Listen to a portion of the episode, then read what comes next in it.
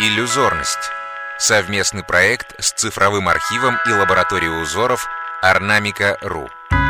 Рассказывает создатель архива Мария Лалейт.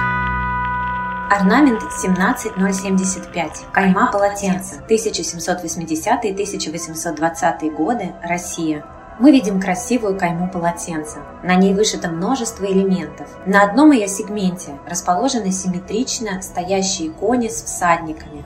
На втором сегменте мы видим также коней и то ли избушки, то ли церквушки. Все фигуры затейливо украшены разноцветными звездочками или квадратиками. Вышивка выглядит очень бережно за счет неярких цветов и красивой их композиции.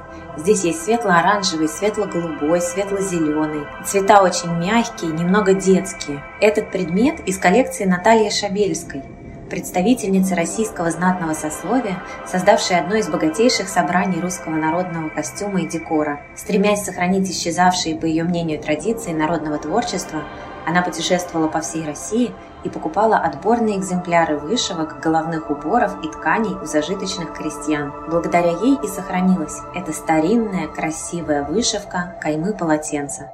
Творческая ассоциация от Маши Янковской, художницы.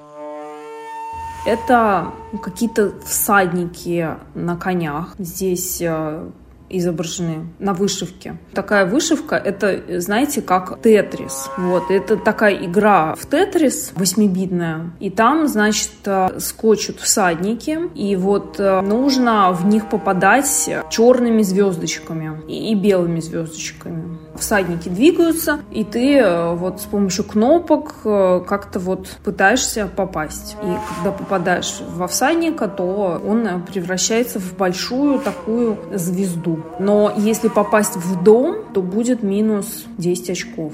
Изучить узор можно на сайте ornamica.ru слэш подкаст.